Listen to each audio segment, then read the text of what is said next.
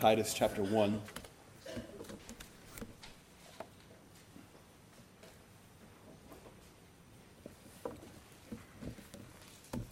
Let's, uh, let's bow in prayer. Father, again, as always, we want to begin, Father, by thanking you, Lord, for that is the appropriate stance that we are to always have before you one of gratitude.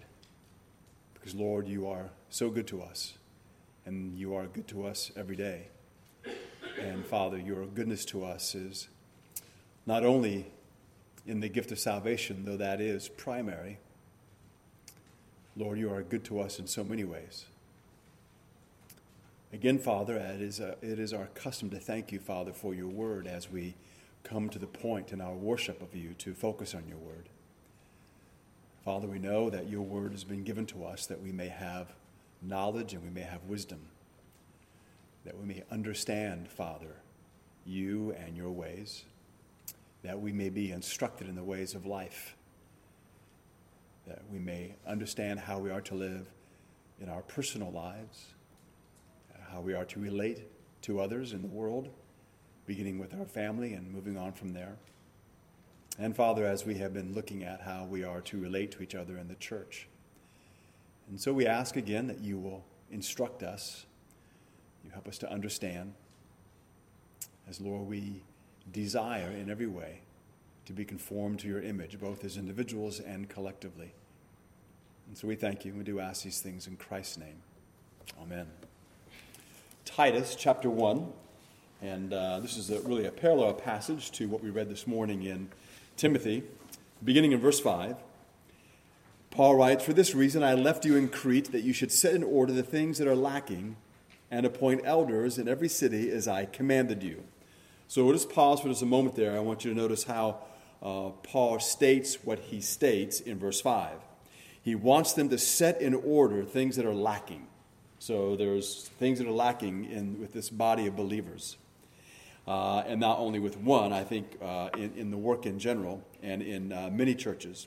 So he wants them to set things in order because things are lacking. And then, along with that, what's included in that is the appointment of elders uh, in every city. And again, Paul is saying that he's commanding them to do that. So that's why when we talk about the pattern uh, of elders in a church, uh, we don't just mean that's just a kind of a good example, and if we want to do that, we can follow it. Uh, I think it's much stronger than that. But he goes on, he says, If a man is blameless, the husband of one wife, having faithful children, not accused of dissipation or insubordination, for a bishop must be blameless as a steward of God, not self willed, not quick tempered, not given to wine, not violent, and not greedy for money, but hospitable, a lover of what is good, sober minded, just, holy, and self controlled holding fast the faithful word as he has been taught, that he may be able by sound doctrine both to exhort and convict those who contradict.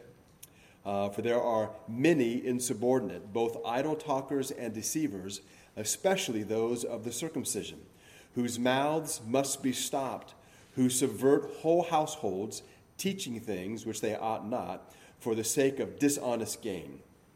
So we'll stop there he goes on to talks about uh, what the elders are to do. But you notice that what Paul is concerned with, the reason why he wants these men to be established, he tells us that within the, within the church, or within the churches that he's writing to, or that he's talking about, there are many individuals that are insubordinate. What he means by that is that they are not submitting themselves to the Word of God. Uh, they have their own ideas, and that's what they're pushing. Then he says that they are idle talkers, and they are deceivers. So they're deceiving people. They may sound intelligent, they may be trying to formulate their arguments for whatever it is that they want to uh, get across, but they are deceiving people. And the main I th- idea, I think, with that is that you're trying to convince people that this is what God is saying, when this over here is not what God is saying. And then he says, especially those of the circumcision. So, what he's talking about is uh, a group of individuals who were teaching, they had a, a particular view of the law, and that. Uh, basically, if you when you become a Christian, if you really want to be closer to God, then you need to follow the law. Um, and and these individuals who were who were Jewish Jewish, uh, they were religious experts, and so these are very religious. Uh, sounding individuals, they have the vocabulary, uh, they're probably very good at what they do as far in the way they talk. And he says that what they are saying, he says their mouths must be stopped. And then he tells us why.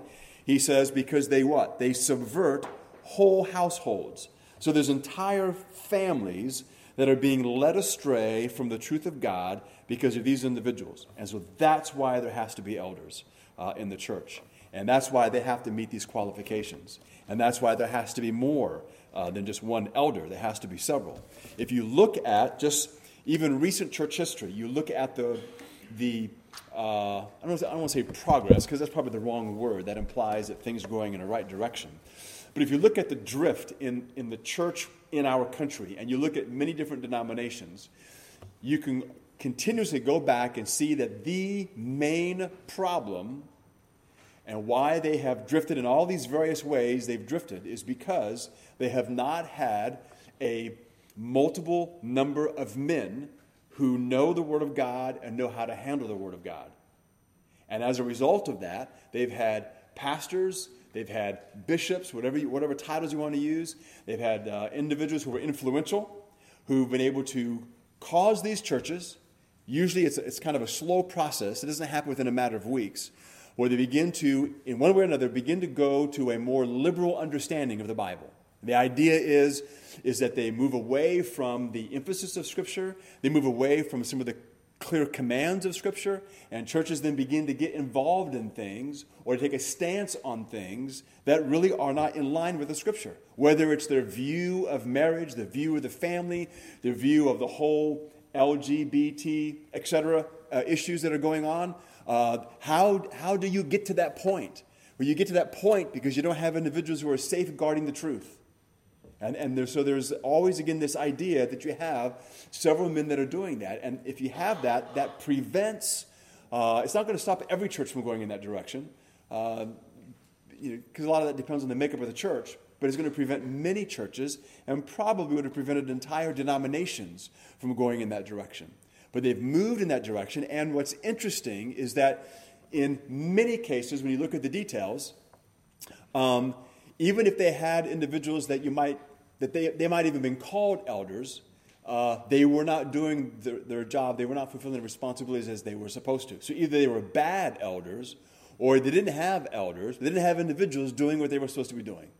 And so, in the end, when you, th- when you just look at our country, in general, how does the world or how does our secular society view the church? They don't view us as being a group of individuals that are highly committed to Christ they see individuals that are committed to maybe a certain political point of view. Uh, they see a group of individuals who are committed to a particular um, uh, philosophy of life. You know, usually it tends to be conservative. That doesn't mean that we can't be those things, but that's not what we should be known for. I would rather them think that we're nothing but a bunch of religious zealots than for us to think of us in those terms. At least they, at least we're in the kind of right ballpark, so to speak. They're going to often misrepresent where we are. But we have to look at the truth of what's taking place in our country and the churches. And when you look, think about your friends, and let's say you think about certain friends you have that go to other churches, and let's say that uh, they're going through a great deal of difficulty in their families. Not always, but often, when you look carefully at what's going on in their family, some of those things, maybe many of the things that are going on, they would not have been going down that road if they had been given solid teaching starting years ago. That's just that's a fact of life. It doesn't mean that that would have prevented all of them from having these problems because you know people can ignore solid teaching. But a lot of times they're, they're, not, they're not exposed to that on a regular basis. And so as a result, uh, the idea of all these various families falling apart and individuals being caught up in, in different things that uh, may take years for them to overcome, and then maybe even years to overcome the consequences, if ever, uh, oftentimes is traced back to that. And so uh, that's why we don't want to ever minimize the idea and the pattern that we have here uh, in the Word of God. So I'm going to, uh, I'll probably restate a few things from this morning. Some things I'll restate a little differently. Uh, and the goal then is to continue to move on through understanding why, again, elders. Uh, what I gave you in the beginning was a little bit of that, but why elders. Uh, and then also a few statements, really, on how elders and deacons are to work together. Because I do believe that, again, as I said this morning, they are, they are not two groups in opposition uh, to each other. There really is to be uh, a very high level of cooperation. Uh, um, that should be that's the norm for churches. That, that, at least biblically, that's what it should be. So, number one, and we've seen this before in other passages, um, we need men who are elders who want the work of elder. They don't. It's not necessarily they want the status of elder. They want the work of elder. Those who desire the work of elder desire to do pastoral work. The elder is fundamentally a pastor. He's a shepherd of souls. Paul is saying that the man who aspires to be a, shepherd of souls is aspiring to a very wonderful work, a good work.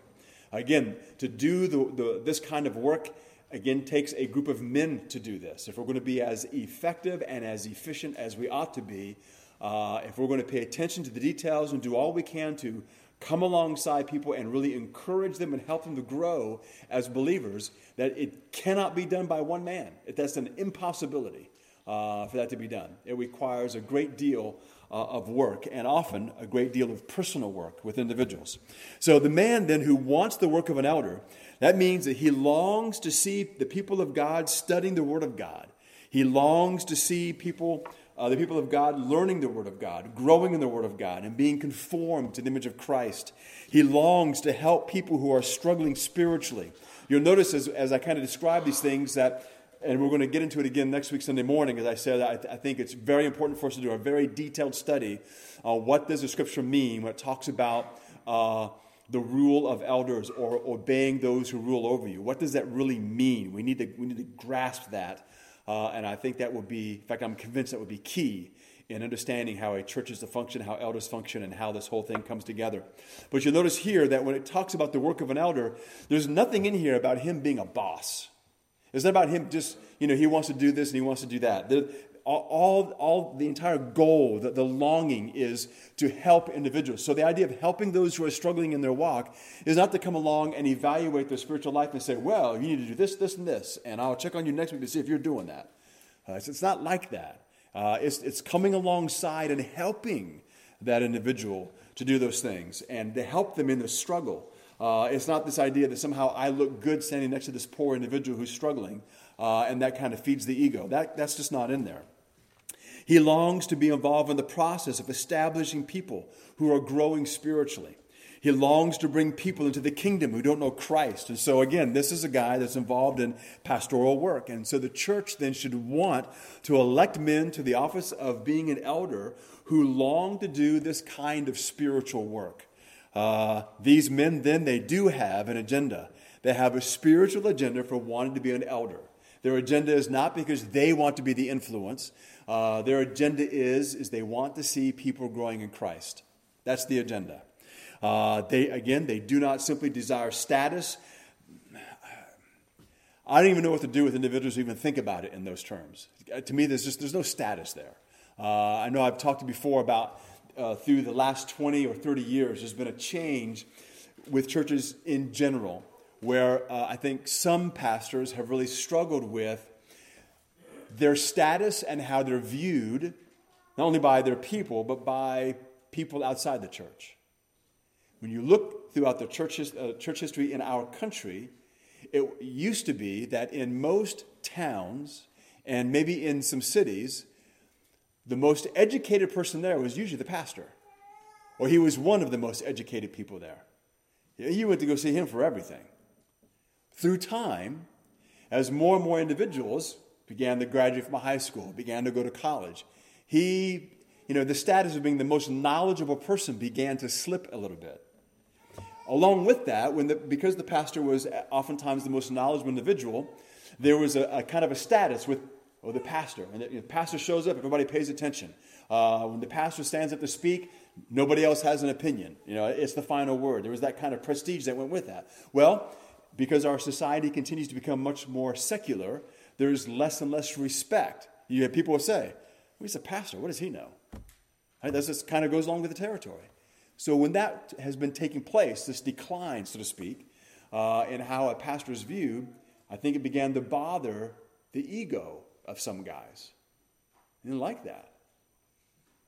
Yeah, I think they were misunderstanding where the emphasis was to be in their life as an individual. And so that's why there was, uh, maybe it lasted a decade. I know it still goes on some. Uh, but there are men, especially in larger churches, who began to say, well, yeah, I'm the pastor and the CEO of whatever the church was. Uh, and in some cases, they, want, they would want to drop the word pastor. But they want to be known as CEO because in the business world or outside the church, that sounds much more impressive. You know, so I said, yeah, I'm, I'm, uh, I'm the CEO of, of fabchurch.com. You know, I guess people think, oh, wow, he's CEO. Right? And there's almost, they almost felt like they had to apologize. Well, yeah, I'm, I'm just a pastor.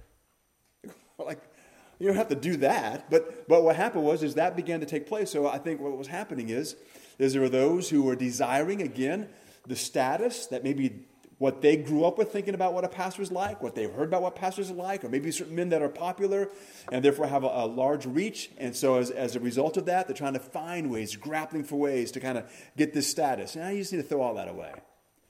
That was a, a unique period of time. Uh, that's not normally how it goes. And a pastor is an under shepherd. Uh, he's a servant, is what he is. And it's, it's not really to be. Uh, the only ones who hold him in high esteem are those who are being fed the word of God. Nobody else is. Not really and that's okay. Um, it's just uh, so so that that's that's been a problem in the church, and so that's that's been part of the difficulties that we've had, and why maybe we've gone in the wrong direction that we have. So there's the idea of status. Just really shouldn't be a part of that. Uh, again, these are men who simply desire to be able to. Uh, they're not men who simply want to make decisions. That's not what that is. Uh, again, what they long to do is spiritual ministry. Um, so, secondly, uh, and we covered this a little bit this morning, but we do need elders who are godly men. Holiness is the, I guess you would call it maybe the main qualification of an elder. If he's not holy, it doesn't matter what else he does well. He needs to be a man who's holy. And again, it doesn't mean that he is a man who walks around in a monk's robe with a large cross around his neck. It doesn't mean he's a man who always says, God bless you to somebody after at the end of every single conversation. It's not about any of those things. It's about this man living his life in public and in private, where he seeks to do the best that he can to be separated for the Lord, for the work of the Lord, to, to, to seek after righteousness in the way that he lives his life. Again, he is above reproach. He is free from scandalous sins. Again, he's, he's not perfect, never pretends to be perfect, and knows that he's not perfect but he's again free of the scandals that would bring shame uh, on the church and on Christ. I even read a book once by a pastor who said that he believed, and he might be right, this is his opinion, but he believes that when a pastor falls, like we hear of, hear of a pastor church and let's say he's caught in an adulterous relationship and so he's you know he's dismissed from the church this pastor said he believes that that was evidence the man was never called by god to be a pastor because a lot of times the individual is called because he can speak well. Sometimes he's called because he's got a certain kind of a degree. There's all kinds of reasons why men are called. Now, I'm not saying dogmatic, this guy's right. I just think it's something to think about. Because he said that it's a man who is the qualification. This is, this is the thing. Uh, he loves God, and this is what he's pursuing. So he's uh, temperate, he's sober minded, he's opposed to all sorts of excesses uh, in his life. He's to be prudent, so he has mastery over his natural reactions.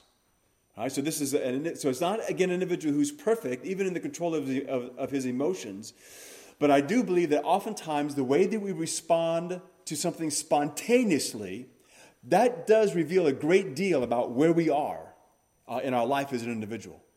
And this individual has a mastery over that. So again, it's not being phony, but there's a discipline, and he's, he's not, uh, uh, his decisions and his reactions aren't fed by his emotions. He has emotions, but they don't feed him, they don't lead him. Uh, he has those things under control. So he's self controlled, uh, he's respectable in this way. His life bears up under public scrutiny. Uh, so if uh, I know this has happened to some pastors where somebody is, is upset with them and they hire a private detective to follow them around and see if they can find dirt on them. And sometimes they do. Um, I promise you, you, hire, you want to hire a detective to follow me? Go right ahead. They will be bored out of their mind. but that's okay. Uh, just, I'm not worried about it. Uh, but that does happen. And so his life needs to, to, to bear up under public scrutiny. Um, so his religion is personal, but it's not private. His life shows itself to be one which is, again, respectable. I mentioned this this morning. Again, this is another very important one. It's key, I think, in a lot of ways. He is hospitable, he has a heart for hospitality. Uh, Paul says that Christians ought to have a heart for hospitality, so he has to lead the way in this. Uh, so we, could, we can say, especially the elders, they ought to have a vision for bringing people into their lives and their homes. So it's not, as I mentioned this morning, it's not just having someone in your home to eat, though I think that's a good thing, but you are inviting them into your life to see how you live. It's, it's not that you say, well, I want them to see how I live because I got it all together and I want them to copy me. It's not that. But it's just recognizing that you want to reach out to this individual, you want to do all you can to get to know them to help them, and you're willing to expose your life to them because you are doing all you can to glorify Christ with your life. And you want them to see that. It kind of goes back to what Paul said. Uh, Paul, uh, two different occasions, he said to, to the people he was writing to, he says, imitate me. He didn't say follow me, he said imitate me. Now, he wasn't saying he was perfect. But basically, what he was saying is, is you want to walk close with the Lord, do what I do. And I think he was right. And so that's kind of the idea that is involved in this. So you have a vision for bringing people into your life, into your home, to minister to other people. You want to make them comfortable, show kindness and favor to them. And again, there's all kinds of context that you can do that in. And the elder is one who is doing that. And as I said before this morning, uh, what we sh- should always be the goal of the church is to uh, nominate and to affirm men who are already doing that. They're already like that. We are acknowledging that uh, as a group and, and uh, uh, placing that person in the position of being an elder. As I said, he's not to be addicted to wine, he's to be free from any enslavement, whether it's alcohol, drugs, any kind of a stimulant, anything that people in our culture turn to to deal with life or to make living life easier or what have he needs to be free from all of that. He needs to be an individual who lives his life dependent upon the Lord. Again, I'm not, you know, some people they don't like what I say when I say those things, and they sometimes misinterpret what I'm saying. I'm not against real medicine. I'm not against even managing real pain. But there's a lot of drugs, uh, prescription drugs, that are given to individuals to help an individual basically deal with life issues, and they don't do that. Uh, and there's one more evidence coming out that, I mean, big time, uh, that those things do nothing for the individual, uh, except it will make everything worse because you're not ever dealing with the problem. So this individual is free from that. They don't, they don't need those things. It's not because they think they're better than other people, but when, they're, when they have great sorrow, they can bear with the great sorrow. When there's, a great, when there's great grief, they, they deal with the great grief by depending upon the Lord and depending upon other believers. They're handling the way that God desires them to handle it, in a way that glorifies the Lord. When things go really well in their, in their life, they don't just simply go off the deep end committing all kinds of sins. They're able to handle all of these various uh, fluctuations in life in a way that honors the Lord. As we already know, he's not to be pugnacious, he's not to be violent, he's not to be he's not given to quarreling or being quick-tempered. Um, in fact, if we were to ever have a man who was uh, had a quick temper, that would probably come out pretty quick because um, just working in a church with people, it's going to happen um, if you don't have that part of your life under control. As I mentioned this morning, again, elders need, uh, uh, uh, we need elders who are able to teach and they're able to convey God's truth to disciples. They have they are able to communicate and to explain God's truth to uh, believers and to those who are non-believers. Uh, Paul is uh, calling on us look for men who know the Bible, who love the Bible, who know the doctrines of the Bible. They love the doctrines of the Bible and they know it well. They know it well enough to be able to explain it and to defend it to others. Elders need to be able to convey the truth. Again, they may not all be great. You may not, some elders, you may not want to listen to them 52 Sundays out of the year, but they're still able to teach. That's the kind of elder that we want. You want to elect elders who not only want to teach, but they have to have some ability to convey God's truth. And so, again, as I said, not every single elder is going to be able to preach per se to maybe a large group, but they need to be able to communicate the Word of God so people can understand it. Whether it's one on one, small group, what have you, they're able to do that. Uh, and there's just no way to get around that, period. That has to be the case with this individual uh, that you want to serve as, uh, as an elder. Uh, the one I said we were, going to, we were going to spend a little bit of time on is the next one, which is elders. We need elders with godly homes and families who are aiming for godly homes and families. We need elders like that, men who aim to have a godly home. They're men who, in some measure, have established a godly home. And we say that because they may have very young children, no children, or grown children. Uh, and so these individuals are faithful to their wives, they're faithful to their families, and they're good managers of uh, their family. Titus 1 6 again says, having faithful children, not accused of dissipation or insubordination. Uh, that doesn't mean that his children are Christians. Uh, some believe that that is what the scripture teaches, that he must have believe, that he must have children who are believers. But if we just spend a few moments thinking about that just in general, that can't be the case. Because what if he has four children that are all under the age of five? Are they going to be believers? But because he has children under the age of five doesn't mean he's disqualified. Because again, it, it doesn't have to be someone who's necessarily old. It doesn't have to be 50 or 60 or 70 years of age. You have individuals who may be 35. I do think they have to have, have, to have some life experience. But again, uh, it's, it, they're not necessarily one who's just old chronologically, but they are establishing a home that is godly. So that shows again this consistency in their commitment to Christ. They spend time with their children, reading the Bible, teaching them uh, theology, praying with them. That's important. And if he's not doing that, he's not going to be doing that with uh, with the church as a leader in the church. So I, I want to go through five points real quick. I had them all there in your, in your uh, notes there. Uh, just kind of uh, five points or observations about the passages, primarily Titus uh, 1 uh, 6 and, and Timothy as well, about this man's family and his children and what that means. Number one, uh, in verse 6, the immediate context here is that he has children that are not insubordinate. In other words, that means there's uh, that they are submissive to mom and dad. It doesn't mean that they don't disobey. Good grief, they're going to disobey. Uh, but how does he manage that? Does he correct them or not? It doesn't, in one sense, it doesn't matter if they correct them like you or I would. You know, I already, I've already, you know, I'm pretty strict. My dad was even stricter. Um, that's not the only way. I think it's a real good way, but it's not the only way to do that. All right, there's just, you know, like I, I remember having conversations with people and, and, they, would, they would be correcting one of their children, and then they would make the statement to me, yeah, well, with this one, we never spanked this one. And I used to think, oh, my word, what are we getting into now? But, you know, I've learned through the years that sometimes, rare, but sometimes they're right. If they're consistent, Actually, I don't have a problem. If, if that's the key, the key with discipline is always being consistent. You don't have to always spank them. Uh, and so, uh, you know what? I've learned through the years that I was wrong, thinking that, nope, you need to spank them. I still think I'm right a lot of times. But anyway, we'll go on. All right? Number two, what we do have to recognize, because we know this is true for all people, this is true for all believers, elders cannot control the behavior of the children. Now, we can do a lot in how they behave as far as the way that we're raising them, but all of a sudden they have a meltdown. Like all of a sudden, let's say that one of Tim's kids has a meltdown. We don't, at least hopefully you don't think, whoa, Tim's a pretty bad dad. Look at her.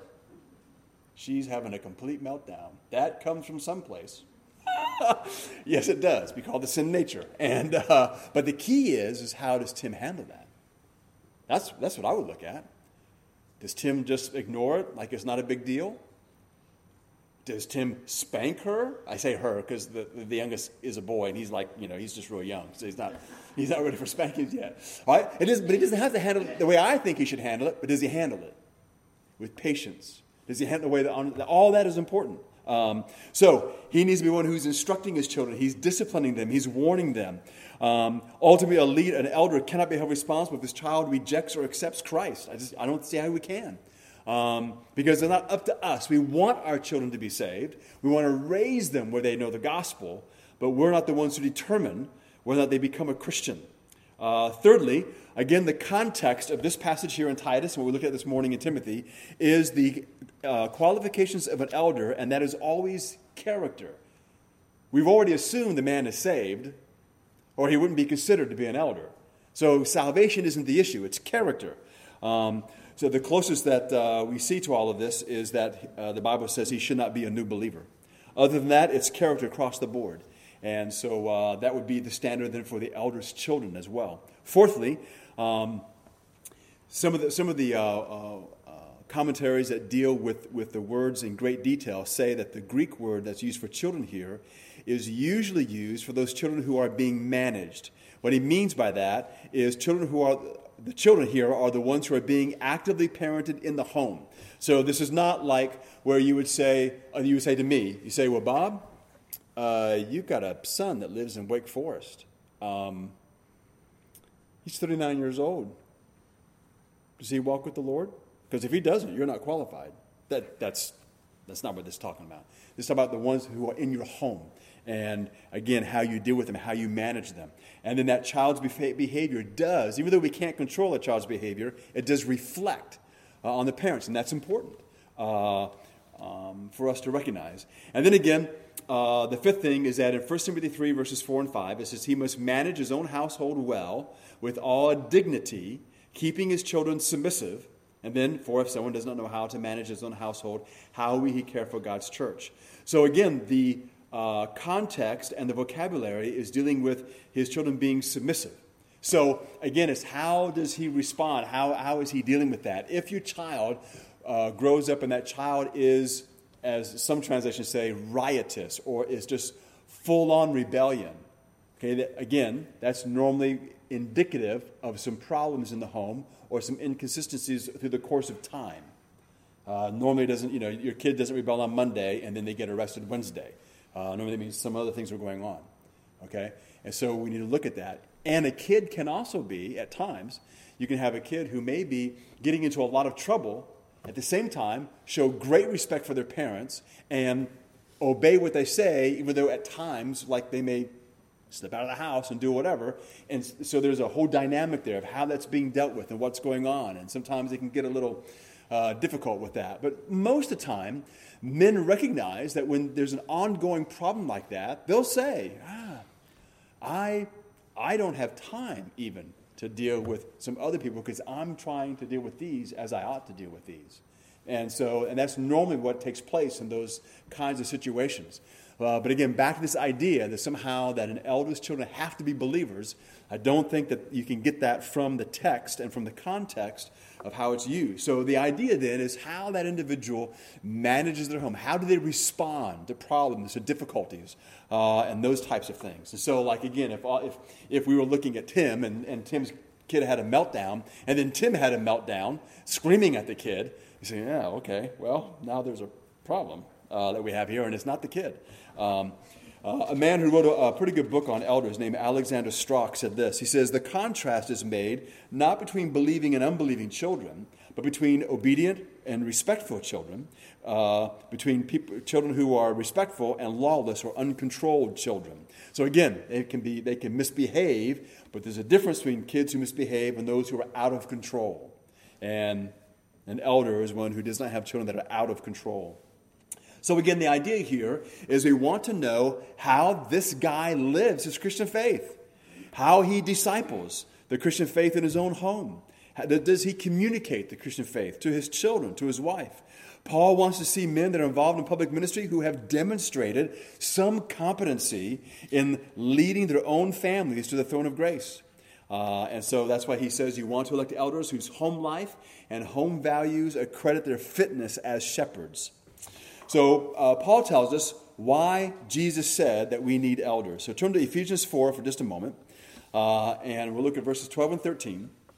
The Bible makes it very clear that elders are given and necessary for our spiritual edification. That means to build us up spiritually. Ephesians 4, verses 12 and 13. He gave some as pastor teachers for the equipping of the saints for the work of service. Okay, pastor teachers, that's what elders are. All right? So they, they are given by Christ uh, to the church for the equipping of the saints for the work of service, to the building up of the body of Christ, until we all attain to the unity of the faith and of the knowledge of the Son of God, to the mature man, to the measure of the stature which belongs to the fullness of Christ. Now, it's, it's a mouthful of a sentence, to say uh, the least, but it's crystal clear what Paul is saying. He is saying that Jesus has given elders to the church so that one, the saints can be equipped for the work of service. That the work of the elder is to equip the saints to do what God made you to do. And what that primarily is, is in discipling us to grow in maturity. So then we'll use our spiritual gift, or if you believe we have more than one, our spiritual gifts, in serving each other. That's, that's the goal here of this. So that, that's the equipping uh, that's taking place. And also, it's again for the building up of the body of Christ. So elders are given to build the body of Christ. How?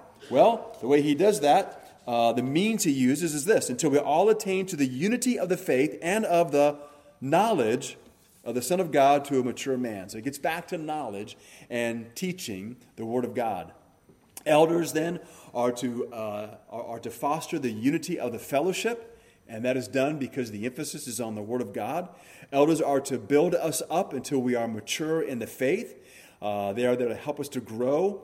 They're there to disciple us into spiritual maturity. So remember that this idea of, of elders helping us to grow spiritually it's not always this idea that they're the smart ones and you're the dumb ones, and they just tell you everything the Bible says.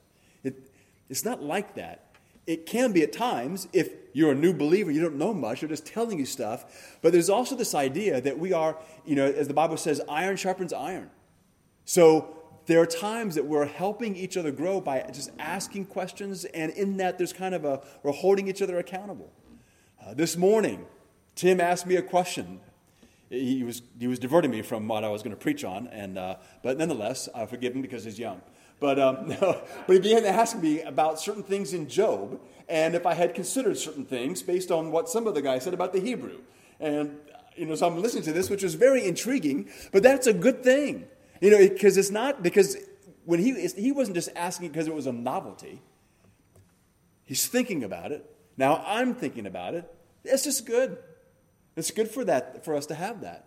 That you know, there's all these kinds of things that we do to help each other, to inspire each other, to encourage each other to grow as Christians, and that gets us back into the Word of God. It's a good thing. And so again, there's this mutual effort that we're making together. You know, it's voluntary that we're doing this. And again, a lot of this will come out very clearly next week Sunday morning. We talk about how elders are to rule. So again, we need elders because Paul said they were to be appointed in every church because Jesus gave them as gifts to the church, and because Jesus said they were there in order to build up the saints in the unity uh, of the faith and to maturity in Christ. That's why we need elders, because that's exactly what the scripture informs us of.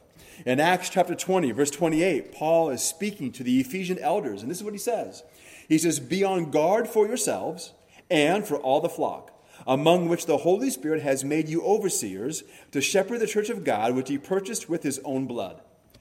Now, sometimes what makes it a little difficult for us in understanding certain things is because we are, and it's, it's, not our fault, we're accustomed to this.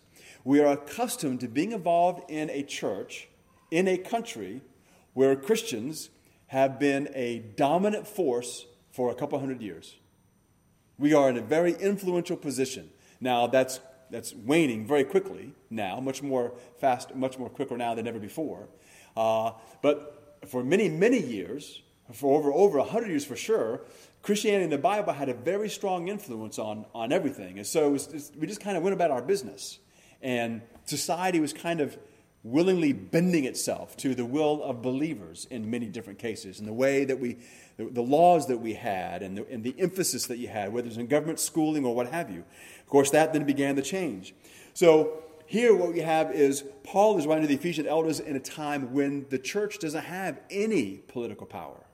None. We are fast approaching that time. As we do that, as our culture continues to try to find ways to encroach on our lives, as the evil one tries to use that to woo us away from following Christ, to being loyal to Christ, we need to be alert to those things. We need to recognize those things that can be very powerful in our lives. And That's why he says, guard yourselves and the whole flock. It's an important charge. Uh, about, I guess it was about 10 years ago, I, I became very interested in a topic. Uh, the topic I became interested in is what were those things in our culture that, in and of themselves, were not evil, but could have profound detrimental effects on our spiritual walk with the Lord as believers? That's what I became interested in. And, and um, that came out of my study out of, uh, on a couple of things uh, my study on addiction, my study on crime, and my study on a lot of different types of psychotropic drugs. And there were a lot of issues with that where certain things were not necessarily sinful, but then when you began to look at them, they could become very influential and very powerful in drawing us away from Christ. And uh, man, I think we're losing the battle on that. And so we need to be on guard for those things and be aware of those things. And that's why we want to continue to teach the Word of God faithfully and consistently. So again, he's speaking to the Ephesian elders, and he basically says that you need to be good pastors, you need to be good shepherds. And so, again, that's what we need elders for. We need spiritual shepherds to help us in discipleship, to help create and continue and grow the unity of the family of God in the church, to help us to grow in grace. Now, I was uh, reading through a couple of books that were discussing why is it many churches, it seems, primarily in this country, are opposed or against having elders. So I picked the top two ones. Number one is this some churches do not have elders because of bad experiences. In other words, a local church will have a negative episode with elders uh, in the past, whether it's the past of that church or another church. Um, and so that begins to dictate their future. And they throw the baby out with the bath- bathwater. Perhaps previous elders acted in a dictatorial, arbitrary fashion, which was wrong. Maybe there is an individual did that because he was unqualified to serve as an elder. Whatever the reason, the members may have survived, or people may have survived an unpleasant experience and so, in their desire to never make that mistake again, they're reluctant to search out men that are qualified to serve as elders. But remember this if I go to one dentist and experience excruciating pain when he fills a tooth, I may develop a bad attitude towards dentists in general, but I don't say, well, all dentists are evil and bad and I'll never go to one again. Because eventually I'm going to have to go to one if that's my attitude. And, but that's, that's a human reaction at times. You know, people say, and I pick on dentists because most people say, dentists, oh man, I hate going to them. Uh, and I'm with you on that. But, uh, but the best way to overcome this kind of a problem is to remember that it is God's desire for the church to have qualified men serving as elders and deacons. That's what we have to remember. We need to be in submission to the Word of God. If we did it wrong before, or if it was done wrong, we need to do it the right way. And the way you do that is to get men that are qualified. That's why we went through all 25 of those very rapidly this morning. So the plan is not, the, the fault is not with God's plan. The, the problem is with men. And so we need to learn from those mistakes and press on. The second reason, why, um, main reason that churches sometimes are opposed to elders is because some individuals have interpreted the qualifications in an overly strict manner. In other words, no one in the church could ever measure up to the way that they look at those 25 qualifications. And so they take the 25 qualifications for an elder and use all of them to disqualify every man they've met. Um, and that is not what God is doing when He gave us Timothy and Titus to say, here's the standard, nobody can meet it, so no deacons, no elders. That's not the way that we are to look at it. We can't choose to ignore any of the qualifications, nor should we just identify those men who come close. And that's where some churches have messed up They say, well, oh, we, we, don't have anybody who meets all 25, but man, I guess a couple guys, man, they meet 18. Uh, and that's, that's not the direction that you go in. Um, so again, those approaches, in fact, would probably be sinful. So elders, so when it comes to that, we want to make sure we don't abandon the idea or the office of elder or deacon just because of maybe bad experiences or, or somehow we just kind of have this lofty idea of what it should be and therefore no one's qualified. So when it comes to these these two main offices, the elder and the deacon. Let me just say four things in closing about their function in the church. So, number one would be this Elders and deacons are not two independent offices with each doing their own thing. They are to be supportive of one another, working together to accomplish God's purposes for the church. The elders are to support the deacons like they would anybody else, through encouragement, instruction, leadership, guidance, delegation according to gifts, burdens, interests, etc., all those things. The deacons support the elders by relieving them of certain things so that they can carry on their primary ministry and by cooperation. Uh, I remember uh, a friend of mine was in a church up in, in Virginia, and he said they got a group of deacons together and they went to go see the pastor, and they said, You spend too much time doing this, this, and this. And so there's no way you can be spending time in prayer, studying the Word of God, and with your family. So these three things you need to stop. And they were, they were things that other men could do. The pastor just, he was just doing everything. And so they just kind and they, they all believe. He told me, he said, we believe this guy is called by God to be an elder, but he somehow thinks that he has to do all of it. And we had to stop him. And that's what they did. And so that's how we kind of support each other. Both, I think, should give input to each other concerning problems in the church, needs, ideas for accomplishing goals. Uh, this, is, this is not this idea where one group is closing out another group. That's not, I just don't see that in the church anywhere. Uh, here in what the scripture says. Again, there are roles that we are to fulfill, responsibilities that we have, and God holds us to those. But it's not closed door meetings and you keep this guy out or this group out and, and we don't want any information or we don't want ideas. It's, it's not that at all. It's always a, a group thing when it comes to leading the church. Number two, communication of ideas, problems, need, concerns, uh, along with a commitment to work together, is important for the overall ministry of the church and the overall ministry of those two offices. Again, the, there must be this idea of cooperation. Uh, again, back to Philippians chapter 1, I believe it's in verse 1, where the letter is addressed to the deacons and the bishops, or the deacons and the elders to the church. Uh, they're just viewed as being the, these, these are the groups, this is the, the men that are leading. And I'm writing to you, men, and you need to pay attention to these things. Number three, ultimately, God holds the elders responsible for the ministry of the church, uh, and this includes the deacons and the work they're asked to do. And so that's just that's how it is. That's what the Word of God has to say. Deacons are under the leadership of the elders, and again, we will understand what that is better next week. Uh, the elders are responsible to see that things are done according to the principles of Scripture. That's always what they're, what's in their mind is what does the Scripture say? It's always that. And then also along with that, then what is it that's going to glorify God and what's going to enhance the growth of those that are here? If elders make suggestions or ask for things to be done a certain way, they're not trying to interfere with anybody. They're simply doing the job that God has called them to do. The elders are not dictators. Uh, however, and deacons, I think, have the right and responsibility to evaluate the suggestions of the elders and give input. Because again, there's this idea of working together. And again, you'll see that much more clearly next week uh, when, we, uh, when we deal with what it means to rule. Uh, because I think that if we understand what it means to rule, in some denominations, they have only what they call ruling elders, and I think we'll see where they go astray uh, in their understanding of that when we understand how that rule is to take place.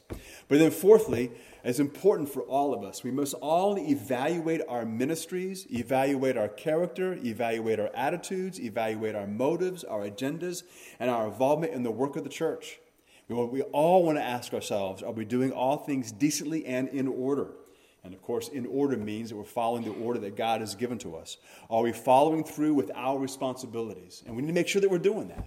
And if we are doing that as a group of leaders in the church, then the church is going to flourish because we're doing things the way I believe that God has set up. The outside world will view this as being very inefficient, but they're wrong. There are others in churches who say that, well, this isn't the best way to go because the church, and they'll use a lot of business principles from the world, they say the church should be doing this, the church should be doing that. And I don't buy any of that. I don't. I just, yeah, I don't see it in the Bible. I don't see that through church history um, at all. And so if we want to, again, flourish, and I like to use that word flourish because, and the idea behind me using the word flourish is that when I talk about our church flourishing, that means that we are relating to God and relating to each other in a way that pleases the Lord and honors the Lord. That means it is our goal always to encourage each other to continue to grow as Christians, to care for each other, to develop a greater depth of caring for each other. We, one of our goals, subsidiaries, one of our, our what comes out of that should be a goal, not, not in an arrogant way, but, but the goal is, is that the non believer comes into our midst and sees how we interact with each other and how we care for each other. And what he thinks is, man, this, this is incredible. Not that he thinks that we're some kind of a cult that's been brainwashed, but he recognizes that we're not a cult, but there's a genuine love and concern for each other and for God. And you'd be amazed at how many people, A, pay attention to that. How clear that is to non believers. To us, sometimes it can be unclear because that's what we're accustomed to. But think about some people that you know. People maybe that you work with and they don't have they don't have family here. And ask yourself what do they do when they get in a pinch? Who do they call? Who who can they depend on? If something goes wrong who's there for them There's a lot of people who have no one. They've got no one. And God has established the church not just so we can artificially care for each other, but there's a genuine care and concern for each other. And that reveals that God has changed our hearts and that God has poured his love in us. And also, what we need to uh, recognize is that uh, even sometimes other believers will, will see that clearly as well. It brings honor to the Lord because it's just so unusual. It's not the norm. Uh, there's a couple of letters in history where one Roman officer wrote to another Roman po- politician, in another area, saying that, that these Christians put Romans to shame. We say we take care of our own, but we don't, not like the Christians do. Because the Christians taking care of their own, this is, this is insane what they do. Uh, and uh, we, we should want to be known for that. And again, there'll be those who will hate us for that. There'll be those who will hate us because our goodness to each other puts a spotlight on what's lacking in their life and what they don't do for each other. Our genuine love for the Lord uh, will put a spotlight on the emptiness in their life as we worship the one and only true God of the Bible, the God of Abraham, Isaac, and Jacob. And we want, we, we want that to be developed. We want people to be able to see that. We want them to experience what we maybe at times can even take for granted, uh, but we, we take seriously when we think about it. We want that to be developed. We want to flourish in that way. What we want to see is that individuals on a regular basis are talking about the things of the Lord and praying for each other, truly praying for each other. And I think some of that does go on here. Absolutely, it does. I think it's terrific. We, we, want, we, we don't want to be satisfied with where we are, we want more of that. Let's pray. Father in heaven, we thank you again for your grace and your kindness and your goodness. We thank you, Father, again for the office of elders and deacons that you have given to the church that you've given to the church father in some sense to make up for the lack in the world, to, to be able to combat the problem of sin in the world. So that, Father, not only that we as individuals can overcome sin, and not only that we collectively can overcome sin, but Lord, the curse of sin has done damage to families. And the church is there to pick up the slack. The curse of sin, Father, has damaged our society and our care for each other. And the church is there to pick up the slack. Because of the curse of sin, there's a lack of genuine love and concern in the world. And the church, again, is there to pick up the slack and to show the way. To show the way that the way that we love and care and, and, and uh, do good things is because we are motivated and energized and empowered by the Spirit of God. Not because we're just some lucky group of, of people who have the same goal in mind, but there is something supernatural that is here. And so, Father, we ask that you would help us always to strive to move in this direction, that we would all desire to have a church that flourishes in this way. That, Lord, there would be a continuing, growing spiritual depth of life that is lived here, that will be seen and even felt by others. And perhaps, Lord, it'd be a good thing if they're moved to jealousy and they desire to possess what we possess. Because, Father, we know that it's, we don't possess our own greatness. It's not because we possess great abilities, it's because we possess Christ. Christ possesses us.